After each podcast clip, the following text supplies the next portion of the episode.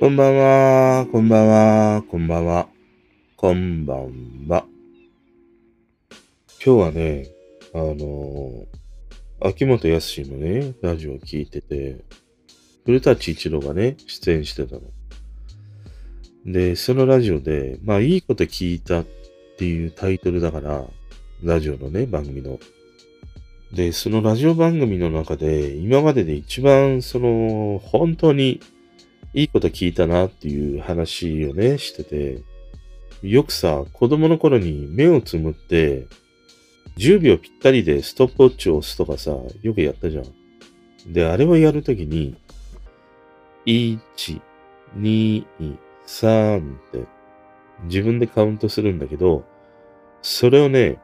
正確にやる方法っていうのがね、今までで一番いいこと聞いたなっていうね、話だったっていうさ、ことを秋元康が言ってたの。で、それどういう方法かっていうと、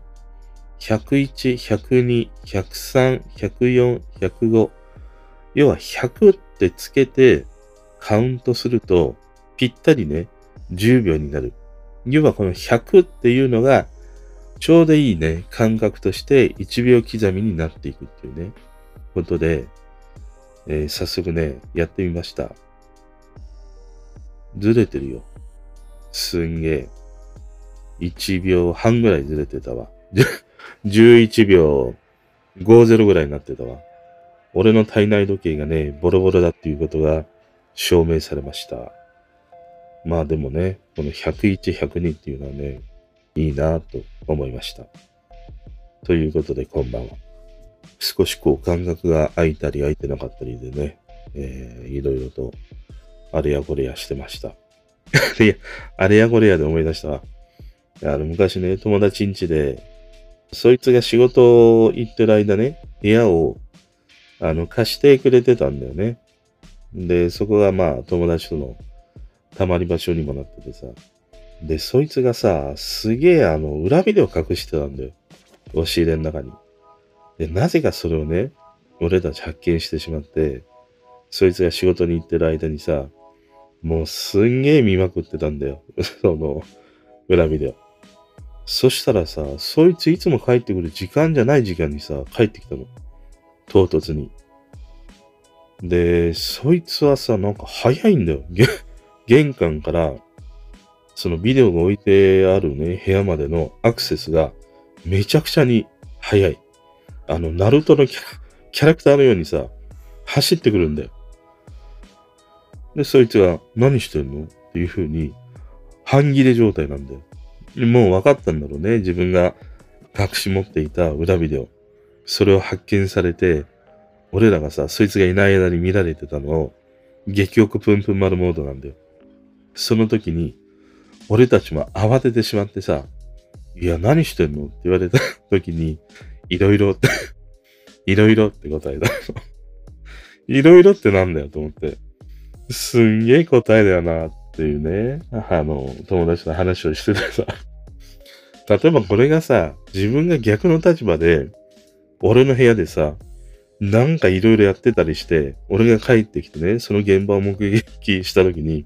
や、てめえら何やってんだよ、つったときに、いろいろって 言われたら、もうすげえだろ。サンボ状態だろ。コマンドサンボかけるわ、そいつらに。本当にさ。いや、いろいろって言われた、そいつの立場は 多分ないよなっていうふうにね、思って。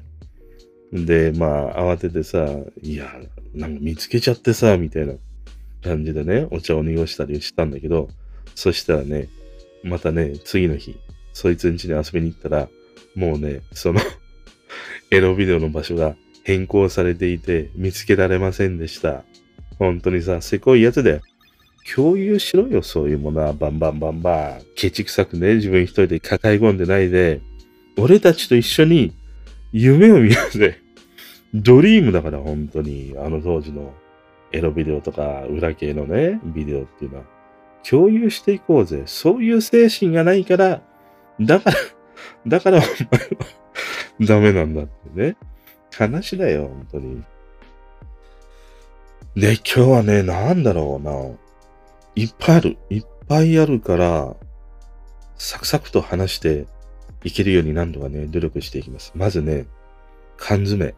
缶詰というか缶切り。缶切り最近使ってます？俺もこの間ね、あの、缶切り使ったのね。俺が缶切り使うっていうのはさ、もう あんこの缶詰しかないから、あんこの缶詰開けてる時に気づいたのがね、缶切りって、口コミのね、元だなっていうふうに思ったの。でさ、缶切りってさ、まあ今ほとんど多分使わないじゃん。もうなんなら子供なんかで言うと缶切り知らないと思うんだよ。使い方も知んないし、見たこともないっていうね。子供も出てきてるだろうし、20代ぐらいでも案外缶切りって知ら、知らない子いるんじゃないかなと思って。まあそれだけ今ね、その缶詰の商品っていうのがなくなったというか、まああまり食べなくなったよね、パックになってきたから。せいぜい、コンビーフとかシーチキンぐらいのもんじゃん。でもあれって缶切り必要がないじゃん。でね、この缶切り。缶切りって、あのー、まあ、便利な道具なんだよ。缶切りの使い方を知らない人同士で集まった時に、缶詰と缶切りがあったとする。そうするとさ、わからないわけじゃん。その関連性がわからないから。なんだろうなって。その二つしかなかったら、まあ、缶切りでね、缶ぶったたいて、なんか開けるとかさ、するかもしんない。でもさ、なんかちょっとこのフック引っ掛けて動かしてみたら、いや、テコの原理で缶があれよあれよと開いていくっていうね。ちなみに俺は、あの、バタフライ型のね、缶切りが好きです。あの、かっこいいじゃん。バタ、蝶々型の。ガチャンってやったら1センチぐらい進むじゃん。あのスティック型の缶切り、あのワインオープナーとかついてるタイプのやつ。あれはさ、貧乏臭いんだよ。なんかシャカシャカシャカシャカ、なんか5ミリぐらいしか進んでいけないじゃん。だからあんまり好きじゃない。バタフライ型の方が好きなんだけど、まあどうでもいい、それは。で、それを知ったときに、いや、缶切りっていうね、こんなに世の中に便利な道具があったんだっていうことになるわけだよ。そしたら人はそれを広めたくなるわけだよ。いや、缶切りっていうね、こんな便利な道具があって、缶詰をね、こんな簡単に開けれるんだよっていう。それが口コミで広がっていくっていうね。だからさ、缶切りっていうのは、広告、口コミの原点となり得る道具なわけだよ。で、そこでもう一つ思うのがね、まあ当たり前っちゃ当たり前のことなんだけど、結局、その多くの人に知ってもらいたいっていう時っていうのは、その情報を欲している人に届けなければ広がらないんだなっていうことなんだよ。だから例えば缶詰あった。缶詰の開け方を困っている人。その人に缶詰の情報を伝えたら伝達していくんだよ。広がっていくんだよ。すんげえ困ってるわけじゃん。その人にとっては。欲してるわけじゃん。缶詰どないして開けたら、よか、よかばってんみたいな感じで待ってるわけじゃん。でも一方ね、別に缶詰食べません、葉っぱ食べてます、みたいなさ、ね、そういう虫系の生活をしてたりしたら、缶詰はさ、生活に必要がないから、缶切りの情報なんか、1ミリも興味がないわけだよ。ね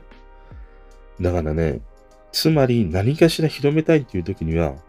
それを欲している人に情報を広めていくっていうことをしない限りは、広がっていかないっていうことなんだよ。で、もう一つね、それでも広めたいっていう時は、もうね、その広める人に説得力がないと広まらないんだよ。例えばね、缶詰こんな美味しいカニ缶があるんですとかさ、豚の角煮の缶詰があるんですっていう、この缶詰を食べるためには缶切りが 必要なんですっていう風に、小一時間ね、説明されたとするよ。でもさ、これがそうだな。うちの近所のおばちゃん、近所のおばちゃんにね、小一時間それを説得されたところで、俺はね、みじん、みじんも興味を示さないよ。いや、おばちゃんまた言ってんなぐらいで。もう俺はまあ前もちょっと話したね。いや、おばちゃんトイレ。トイレ行きたいからつって、話2分半ぐらいでさ、逃げていくんだけど、でもね、これが、例えばそうだな。まあ、俺の周りあんまりいねえからな。例えば、養老先生、養老先生が缶詰の良さと缶切りの話をしていたら、いや、そんなに美味しい食べ物があって、そんなに便利な道具があるのかっていうふうに、俺は受け入れて、自分の中にね、吸収したいっていうふうに思うんだよ。だから情報をね、広めていく方法っていうのは二つあって、一つは欲している人のもとに届けるっていう方法と、広めるその人、その人本人にそれだけのね、なんて言うんだろう。うん、人間的、まあ、ひっくるめて魅力だよね。信頼性とかさ、そういうものもあるけども、そういうものがないと、広まっていかないっていうね、ことをね、思いました。缶切りから。ね。あとね、今日のあの、ワイドなショーを見てて、今日はあの、まっちゃんがさ、休みだったんだよ。で、アツシとか、あとあの人、ウエンズか、出てたの。そしたらさ、すんげえ面白くないんだよ。めちゃくちゃに面白くないんだよ。でね、なんか見てて思ったのは、結局、ああいうその、まあ、ワイドショーっていうかもうテレビ本当に見ないから俺見てるのって、このワイドなショーと、あと、土曜日のさ、えっ、ー、と、ニュース、夜10時からやってるね、TBS のニュース。それぐらいだね、必ずテレビで見てるのは。うん、その2本だけだね。あ、あと、カンジャムとかね。あと、まあ音楽番組っていうのはたまに見るんだけど、で、ああいう番組を見てて思うのが、ああいうコメントを言うさ、芸能人っていうか、まあ有名人ね、っていうのは、まあ他の人は知らんけど、俺は俺はって、なんか、この疑問形が嫌だね。これは食べたら美味しい？みたいな。ね。全部疑問形で話す人いるじゃん。多分俺も時々やってるんだと思うんだけど。なんで出ちゃうんだろうね。あんまり深く考えたことない。つまり、両端だなと思ったの。子供か、じいちゃんかばあちゃんか。この両端の意見しか、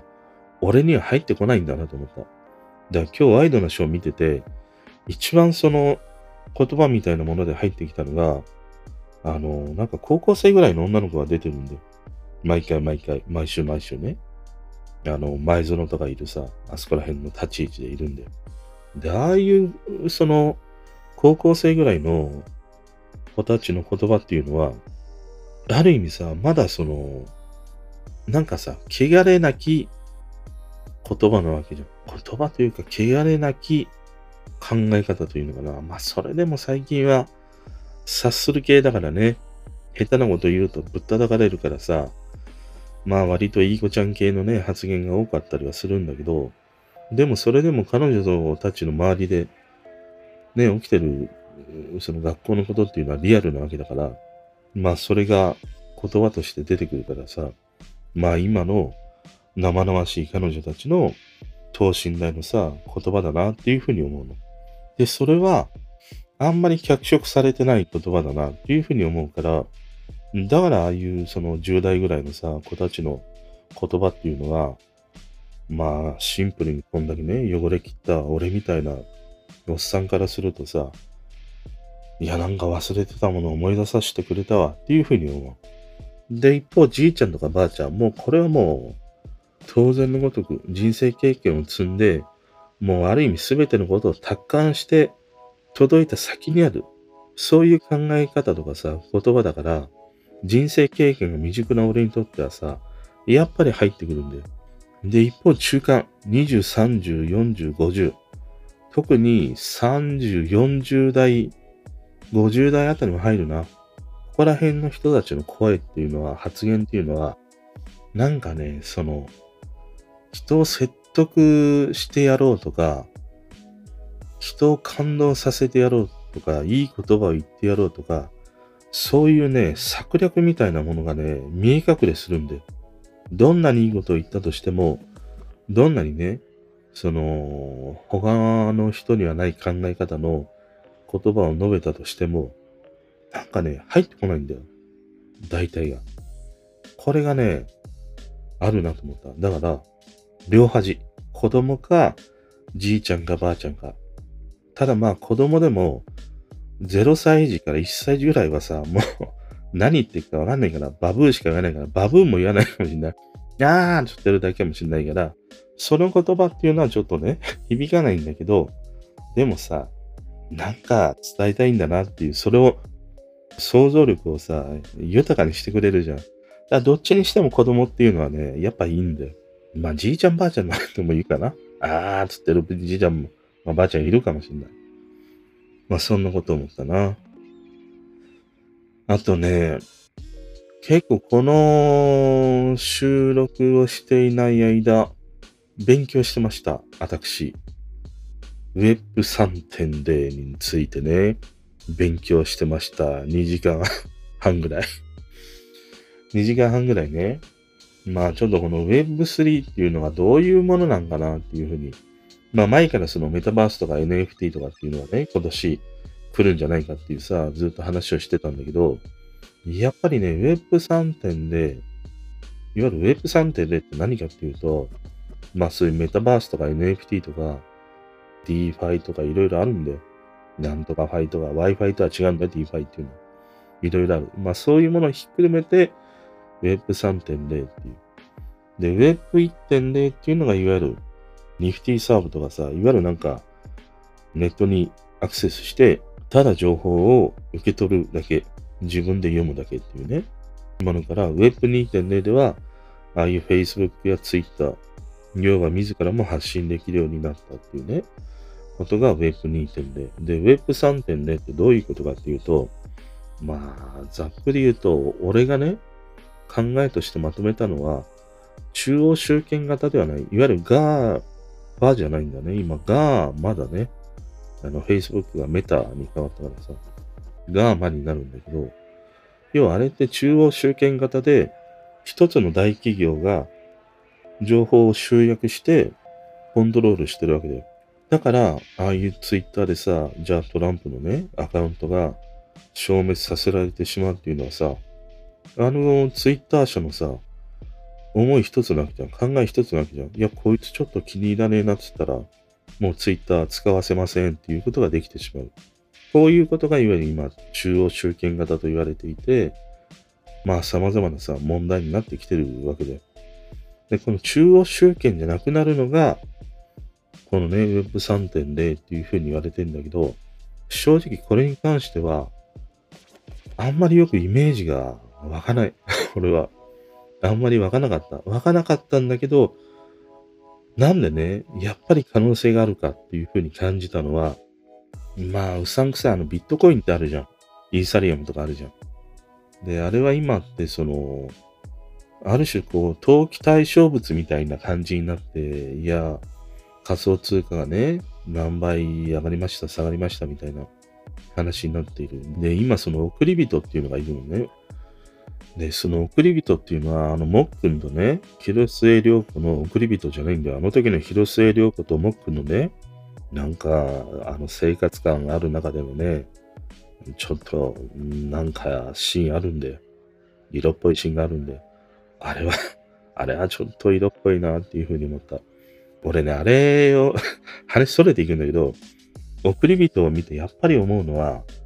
セックスと人の生き死にっていうのは、やっぱり密接にね、繋がってるなっていうことをね、すごい思った。うん。まあ、それはまあいいや。まあ、この送り人っていうのは、1億、2億の億。億に、えー、人っていう風に書いて、送り人っていうんだけど、あの仮想通貨で、まあ、儲けた人のたちのことを送り人っていう風に呼ぶんで、そういうね、仮想通貨で儲けたいとかっていうことにも全く興味がないわけではないんだけど、でもそこになっていって、そこだけにスポットが当たっていくと、ちょっとね、うさんくささが脱却できないなっていうね、思いがある。俺はそこではなくて、うーん、まあ、でも、結果としてはちょっと同じようなね、路線にはなっていくんだけど、いわゆるさ、わかりやすくね、説明すると、例えば俺がデビューしました言った時に、俺がまあ仮想通貨みたいなものを発行するんだよ。ビットコインみたいなものを発行するんだよ。で、俺だったらやりたいのは、それを俺のファンになってくれた人たちに無料で配るんだよ。無料で配る。最初ね。で、一人の人が一方角の持ってます。私も一方角の持ってます。みんなにね、一方角のずつ最初ファンになってくれた人に無料であげるの。で、俺がさ、すげえなんか、売れたとするじゃん。なんか知らんけど、なんか紅白の審査員になってましたみたいな、ことになったとしたら、俺の、なんていうの価値が上がるわけよ。市場認知されて、多くの人に知れ渡った結果、まあ俺のその、なんていうのどういう立場なのかわかんないけど、まあそういう音楽的なね、ものに関わるものとして知られていった結果、俺の価値が上がる。そうすると、俺が最初に配っていた方角布ね、あの、そのコインみたいなもの、それが値段が上がっていくんだよ。そのビットコインとかそういう世界の中で価値が高まっていくの。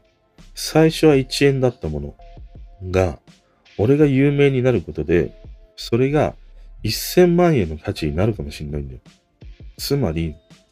ファンの人たちが、その人を応援することで、その人がどんどんどんどん人気になっていくことで、自分が持っているね、その人に最初、もらったとか、その人に投資した、そういう仮想通貨、ビットコインみたいなものが、価値が上がっていくんだよ。だから今までってさ、例えばファンの人たちは、好きなね、アイドルとか応援するにはさ、その人のファンクラブに入る、コンサートに行く CD を買うっていう、そういうものでしかなかったわけじゃん。で、その人はどんどんどんどん売れていって、多くの人に知れ渡って、いやー、なんとかくんよかったわーっていうぐらいしかなかったんだよ、ファンの人は。でもこれからは、いやー、なんとかくんよかったわ。で、私も、なんとかくんのビットコイン最初に投資していたものが、いや、1000倍になっちゃったわ、うはは、みたいな。そういうことになるんだよ。つまり最初に唾をつけといてね、その人のなんか発行するビットコインみたいなものを所有していれば、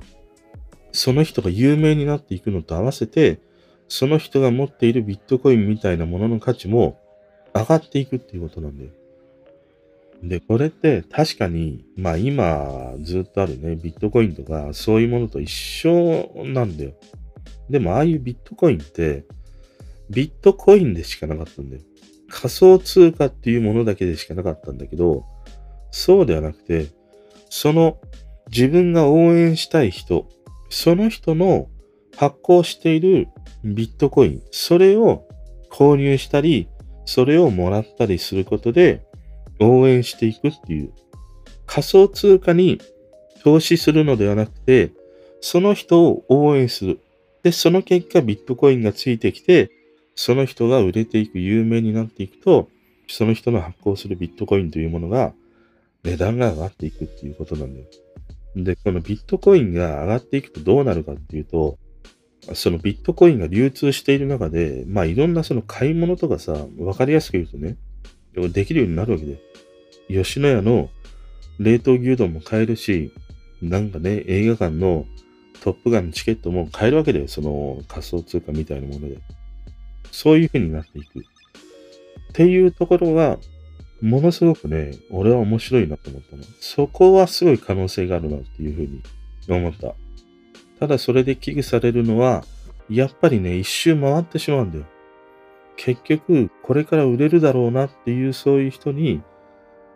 要は投資するわけだよね。その人が発行するビットコインをさ、まあ購入するなりなんなりするわけだから、投資対象物になってしまうっていうね、ことは起きるかもしれない。だからね、これからはね、そういうそのミュージシャンとか、いわゆるエンターテインメントの世界の中で、ビットコインみたいなものをね、発行して、その価値がどんどんどんどん上がっていって、自分のね、その仮想通貨の資産みたいなものが増えていくっていう人が出てくると思う。だその点においてはね、なんかすげえ、あの仮想通貨というかこの Web3.0 っていうのはね、面白いなと思った。でね、もう一つ思うのは、いわゆるさ、こういう Web3.0、とかね、メタバースがどうしたこうしたとかさ、話してたりするものいっぱいあるじゃん。で、いっぱいあるんだけど、どれもさ、めちゃくちゃなんか、うさんくさいじゃん。ファミレスでさ、ねえ、4、5人集めて説得されてるような勧、誘されてるようなさ、そんな感じがあるじゃん。でね、俺がいろいろ見てて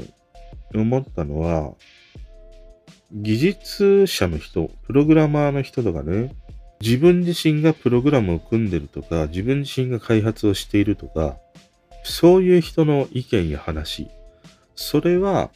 信じてもいいんじゃないかなっていうふうに思った。要は、ああいう技術者の人たちって、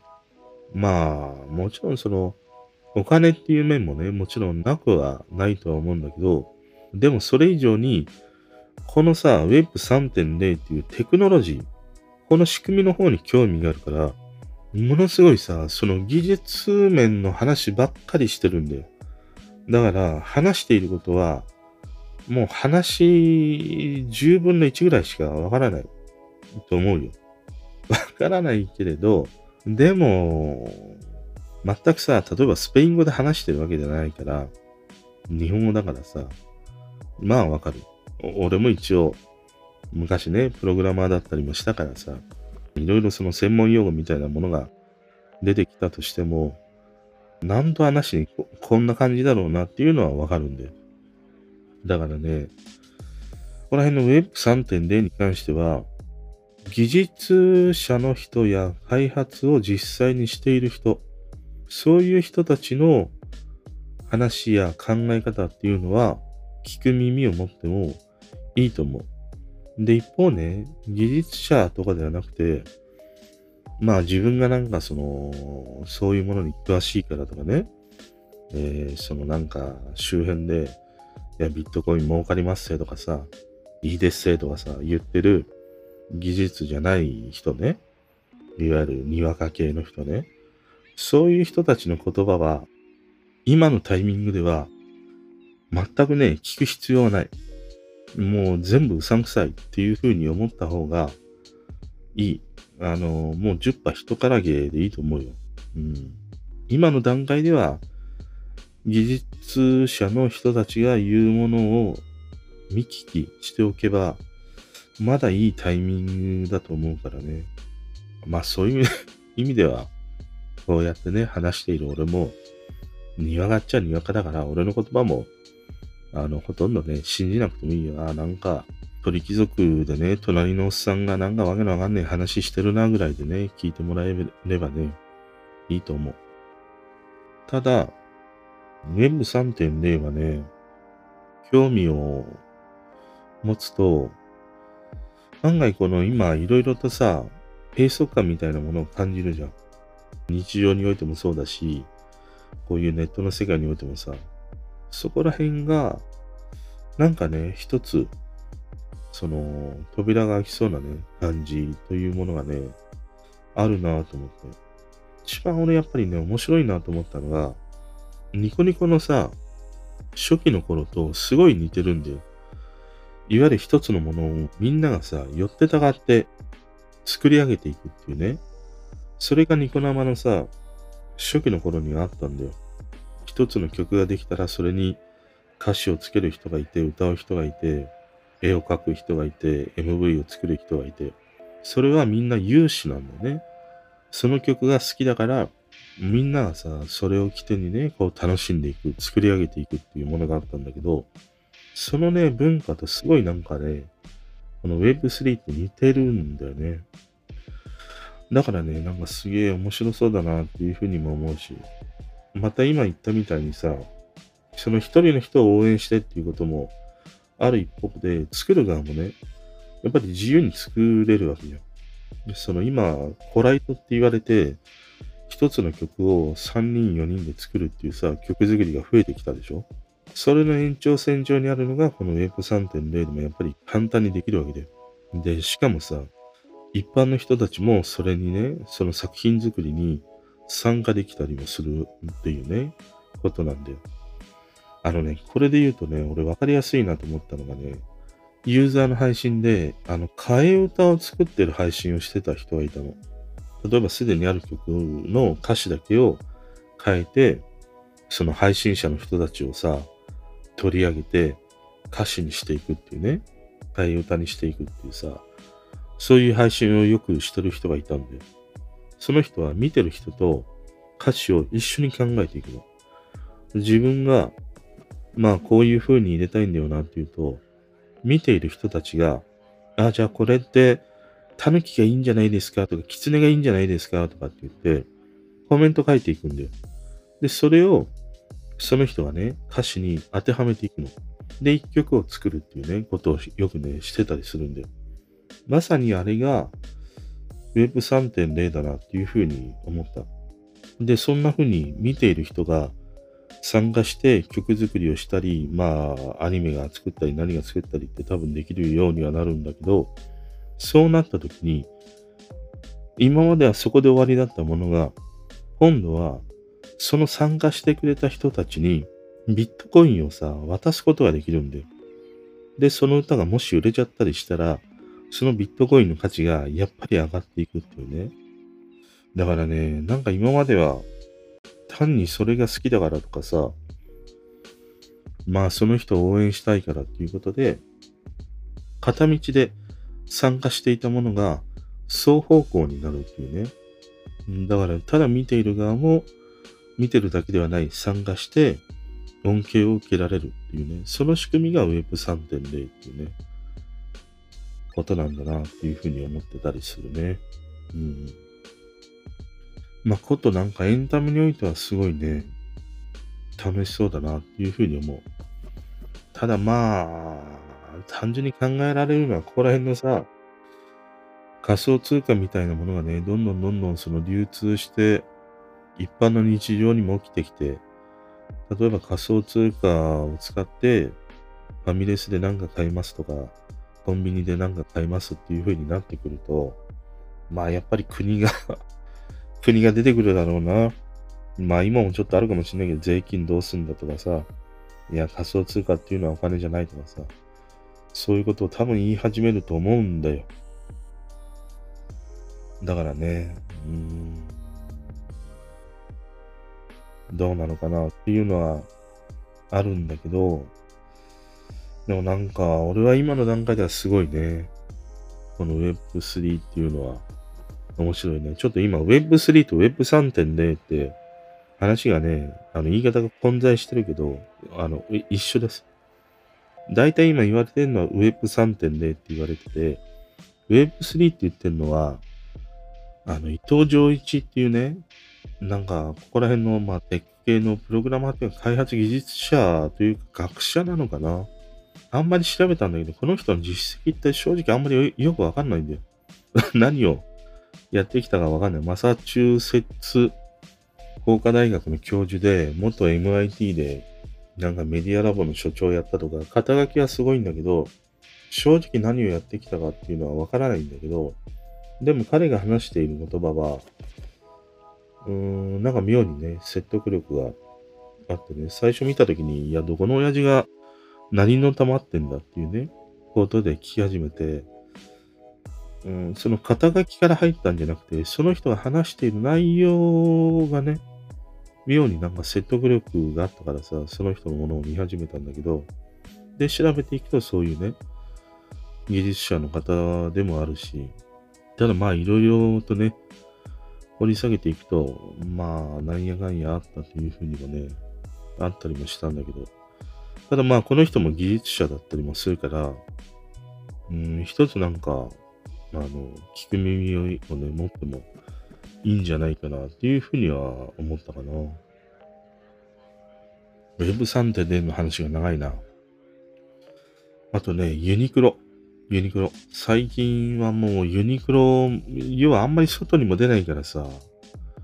ユニクロでなんか買うっていうことももうしないし、去年、今年もそうだけども、服をね、本当に買わなくなったよね。うん、もう今までにある服でもう十分だし、なんなら着てないね、T シャツとかそういうものもあるぐらいだからさ、もうこのコロナになってからというものは服を本当にね、買わなくなってしまって、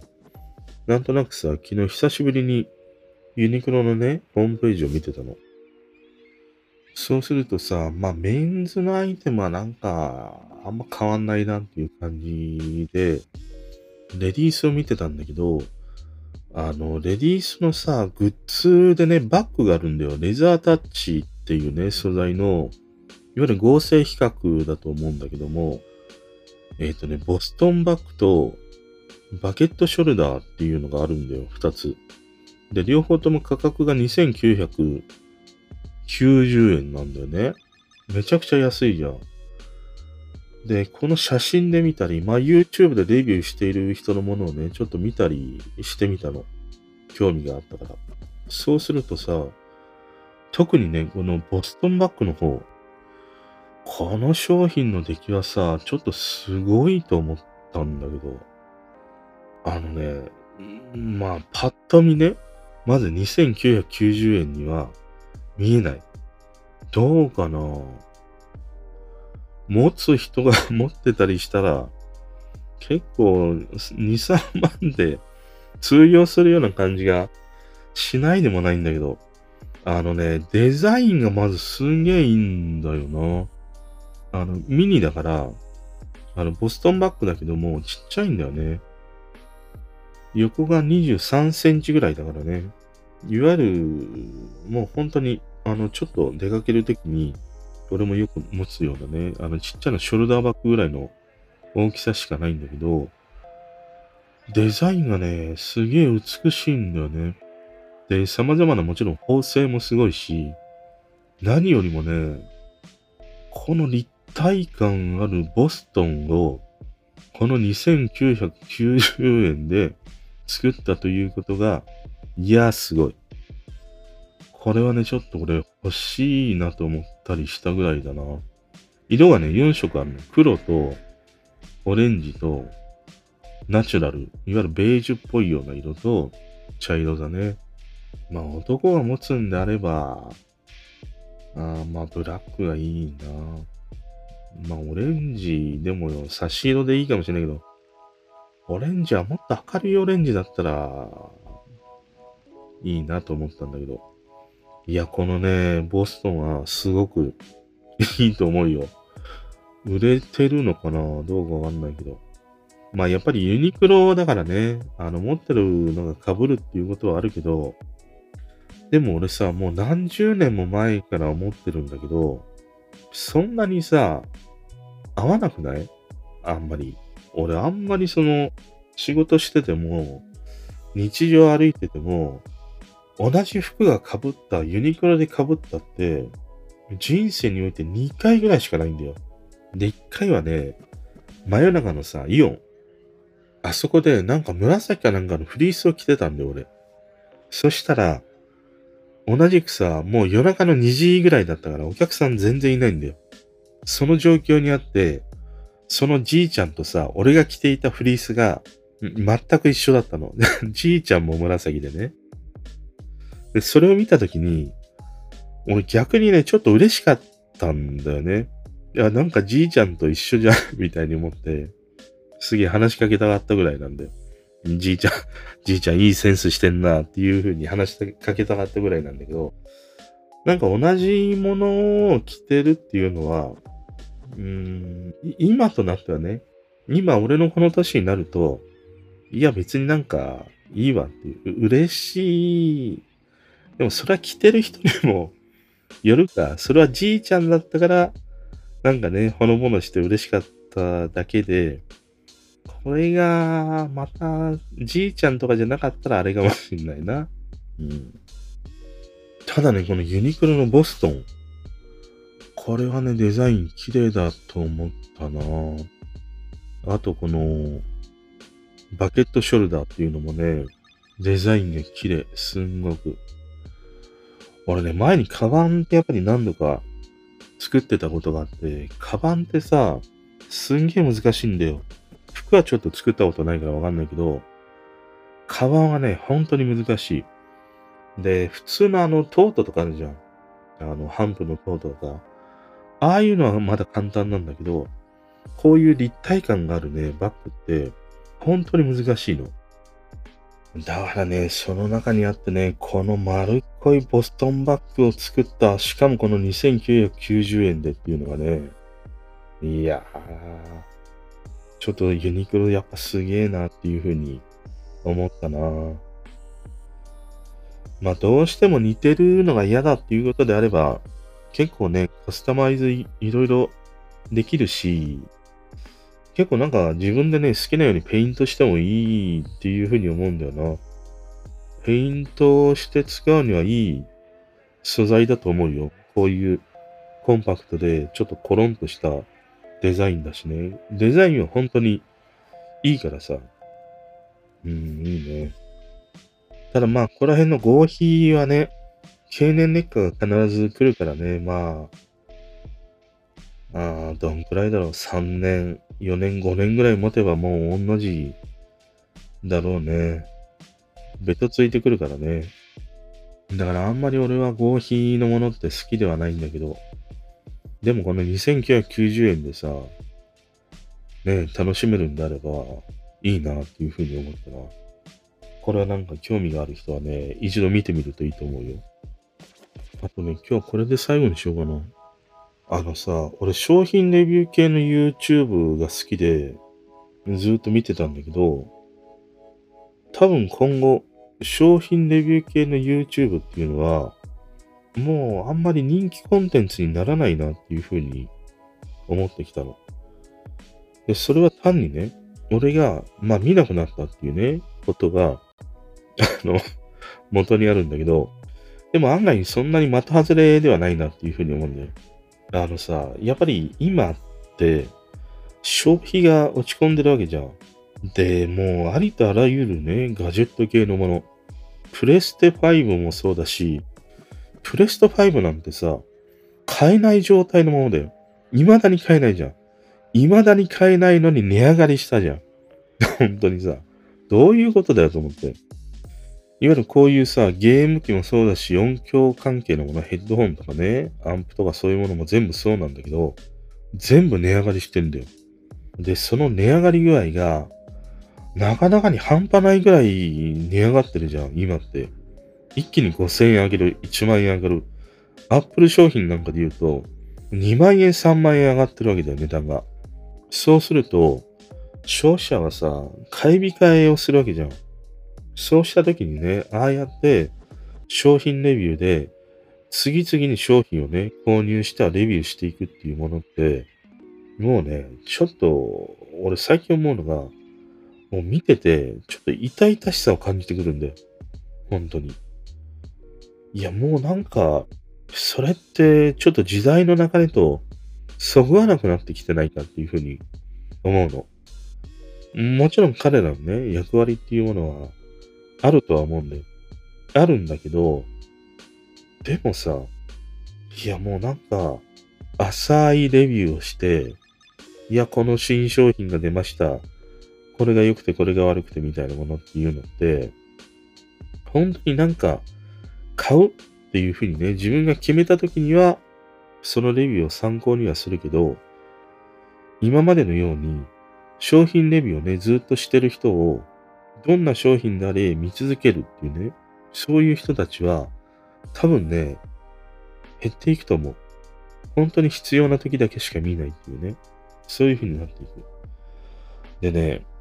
俺ね、こういう商品レビュー系に関しては、その次々に商品を買ってね、レビューしていくっていうのは、結局なんて言うんだろう。いや、なんか自慢したいだ だけだろみたいな感じがね、してしまうんだよね。これからは俺思うのはそうではなくて、一つの商品をどれだけ使いこなして使い方の提案をできて深掘りしていけるかっていうね、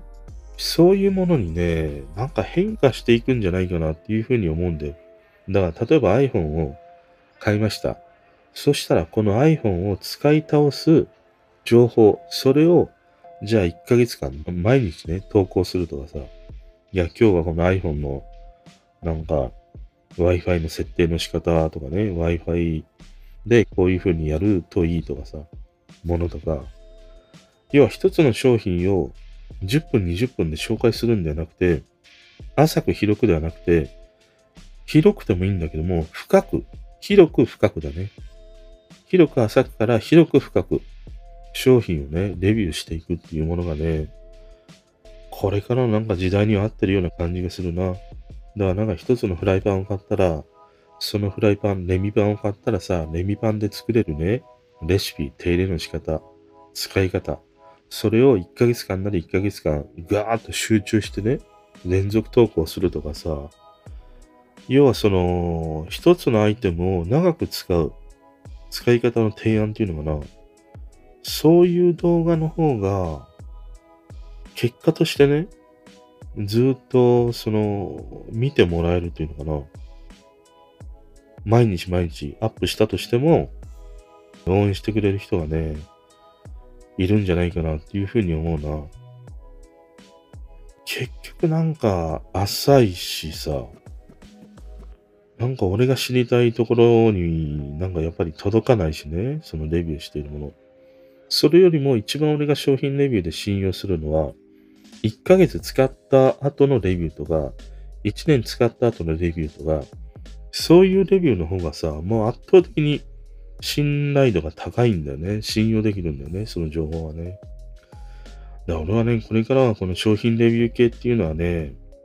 今までのような新商品出ました、はい、レビューっていうのは、あー、なんかちょっとね、痛々しさを感じてしまうな。それよりも、広く、深く、まあ大変なんだけどもね、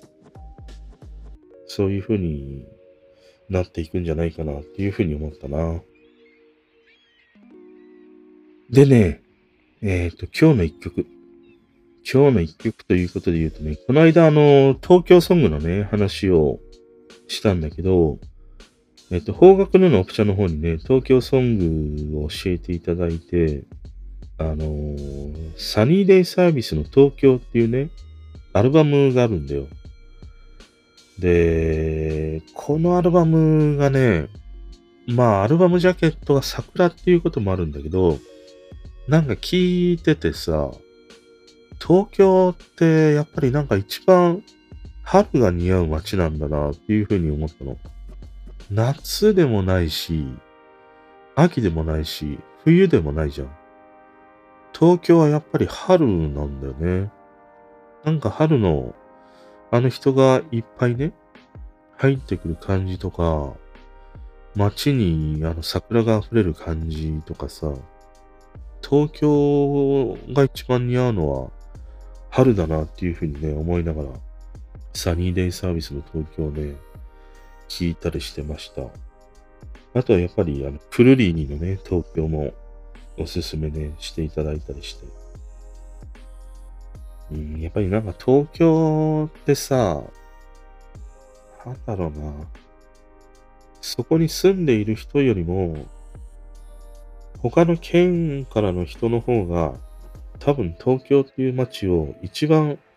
表現できるように思う。要は東京にずっと住んでて、やっぱり、あまりにもさ、日常すぎて、正直よくわかんないんだよ。東京って何がいいんかとかさ、何がすごいのかっていうのがね、あんまりわかんない。だから俺昔の上司にさ、よく言われたのが、いや、お前ね、世界中でもう東京に住んでるっていうことだけで、すごい情報源を持ってるんだっていうふうによく言われた。やっぱりさ、世界的に見ても、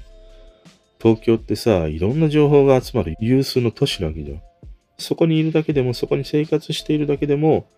いろんな情報が入ってくるっていうね。それはね、よく言われた。だからね、なんか東京の街を冷静に見るとか考えるっていう時は、うん、一回なんかやっぱり出た方がいいんだろうね。それはなんかやっぱ思う。日本から一回出た方が、日本という国がね、どういう国かっていうこともよく見えるしさ。もうね、海外行った方がいいよ。あとはね、俺最近やっぱりなんかちょっと K-POP にハマってて、あの、IVE っていうね、K-POP のあのガールズグループがいて、彼女たちの新曲のアフターライフっていう曲があるんだよ。で、これを聞いたときに、いや、すんげえなんかに似てるなっていうふうに考えてて、なんだろうな、なんだろうなって全然思い出せなかったんだけど、やっと思い出せたのが、壊れそうなっていう。すげえ似てるんだよ。ダルクのさ、ヘブンズドライブに似てるっていう風に書いたら、これもっていうことで、あの V6 のさ、野生の花。これもさ、入りからもうヘブンズドライブなんだよね。で、もう一個調べると出てきたのが、サザンの U。これもヘブンズドライブなんだよ。だからね、どうも、このサザンの U、これがヘブンズドライブの一番大元。ダダンタンタンタンっていうね。このダダンタンタンタンっていうのがね、このサザンの U から始まったんじゃないかっていう。でもその前に、これがね、何だったっけなレッチリだったかななんかをモチーフにしてるみたいなね、こともあったりはしたんだけど、だからこの U から、サザンの U から始まって、V6 の野生の花に始まって、ラルクのヘブンズドライブ、で、アイブのアフターライフ。これをね、4曲つなげて聴いてみてください。なんか、なんか共通項があるから。ということでね、今日はちょっとね、感覚が空きましたけども、いろいろと雑多に話をね、また長々としてしまいました。お付き合いいただき、ありがとうございました。おやすみなさい。